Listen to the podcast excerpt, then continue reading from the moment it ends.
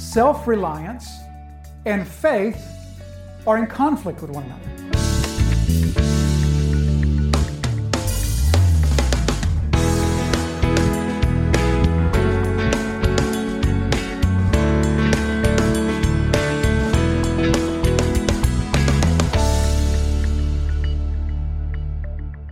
So Paul's making this request.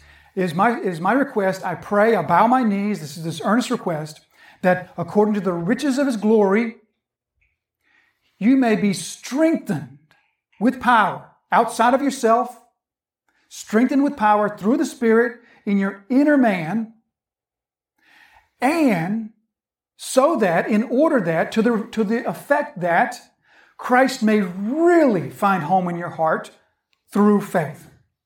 So let's think for just a minute about the context of the request, the context in which Paul is saying that you may, that Christ may find this real abode, that he may find this deeper home in your heart, this more comfortable home in your heart.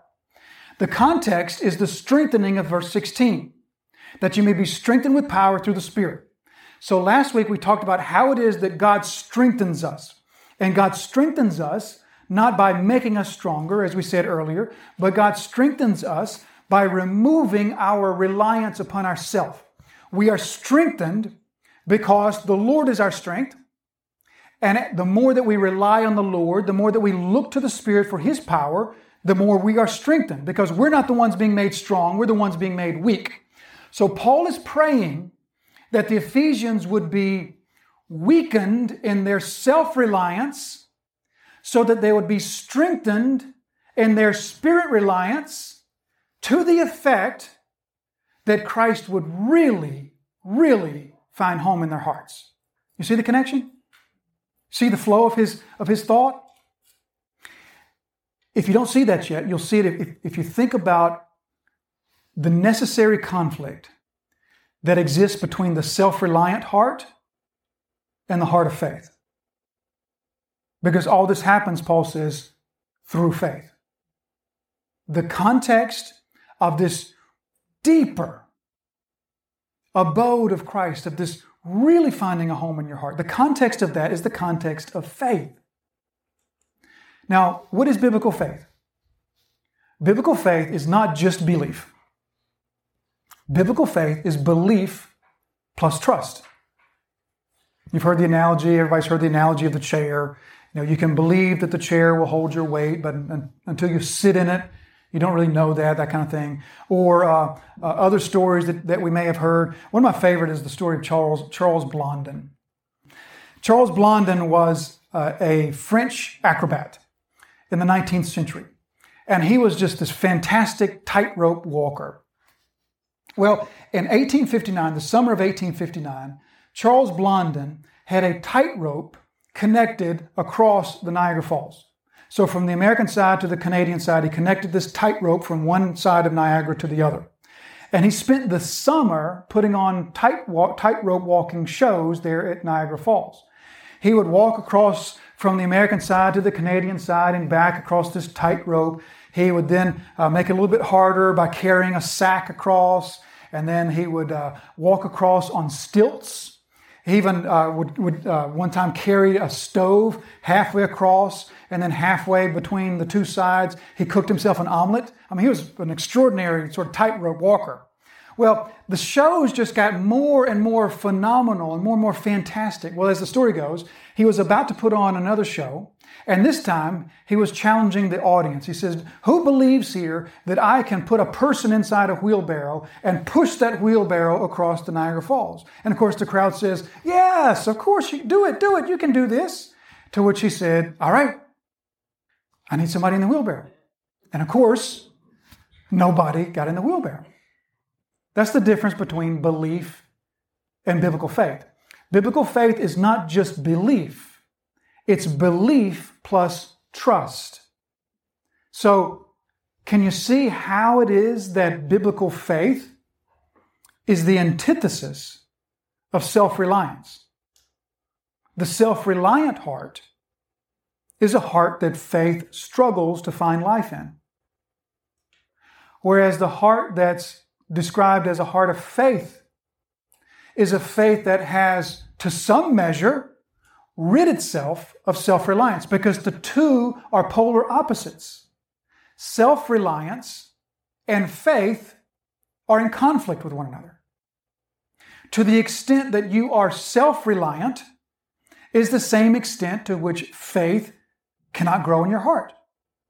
To the extent in which your heart is dominated by faith, is the same extent to which you have turned from self reliance.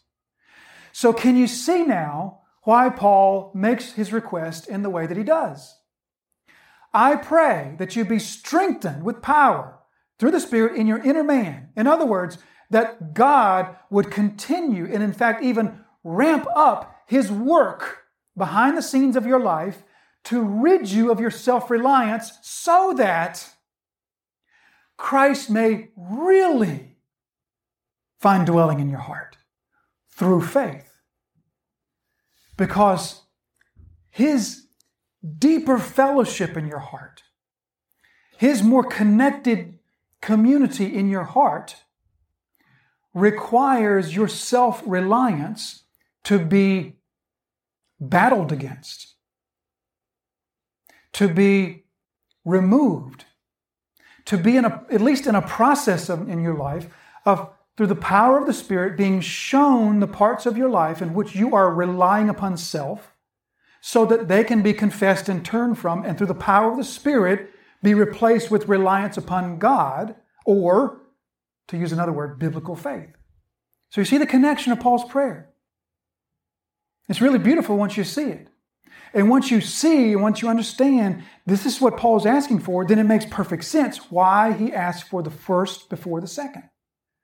Paul's not praying that you'd be strengthened in your inner man so that you can be converted. Paul's praying that you be strengthened in your inner man so that through God's gracious and loving taking from you those strongholds of self reliance you then increasingly turn to the Spirit and increasingly make your home a comfortable abode for God. Because self reliance and faith are always at odds. Remember from last week what we read from 2 Corinthians chapter 1. Paul's talking about these afflictions and these sufferings that God brought upon him, so that, Paul says, to make us not rely upon ourselves, but upon God who raises the dead. You see, there's two options Paul says, rely upon self or rely upon God. So Paul says these afflictions came to remove that self reliance so that I would rely upon God instead. Or to put it another way, that my home would be made a more fitting and more comfortable abode for God. Now, this faith connection, this is how we not only come to have the indwelling of Christ in our hearts, but it is also the same method in which Christ increasingly takes dominance over our hearts and increasingly finds more comfortable abode in our hearts is through the same measure, through the measure of faith. So this is why Paul will say to, for example, the Colossians in Colossians chapter 2, verse 6 and 7, as you came to know the Lord, so also walk with him in faith, rooted and grounded in faith. You came to know the Lord in a saving way through faith, that same way is how you come to increasingly fellowship with Him and increasingly make your life and your, your heart a comfortable home for God, an abode for God. 2 Corinthians 5, verse 7, Paul says, We walk not by sight, but by faith. So ultimately, what Paul is praying for is this. At the end of the day, Paul's praying through these first two requests you be strengthened and that strengthening, Paul knows, is going to come through God's efforts of removing self reliance so that your heart will increasingly turn in trust to the Spirit, making an increasingly comfortable abode for God, so that Christ would feel more and more at home in your heart and more and more comfortable in your heart. And again, just to be really careful, Jesus doesn't be, need to be made to feel comfortable. God's not a man like we. But we talk about this in, in anthropomorphic ways in order to understand how it is that we, through the power of the Spirit, are granted increasingly close communion and fellowship. Okay? So we just use this term of making Christ more comfortable in our heart, knowing that, that that's a, a weak term in itself, but this is what we're using to express that. So this making Christ more comfortable in our hearts is something occurs by faith, but ultimately the request is this. The request is not so much that Christ be made comfortable in your heart, but instead that you would increasingly know that your heart is not your heart, that your heart is in fact His heart, that your heart is in fact His kingdom. How is it that you truly make someone at home, let's say as a guest? You know, we all have guests come over and we always say, make yourself at home. Mi casa tu casa, right? Make yourself at home.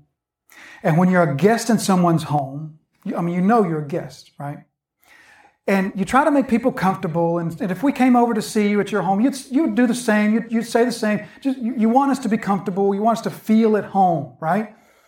But ultimately, you don't because you're a guest, right?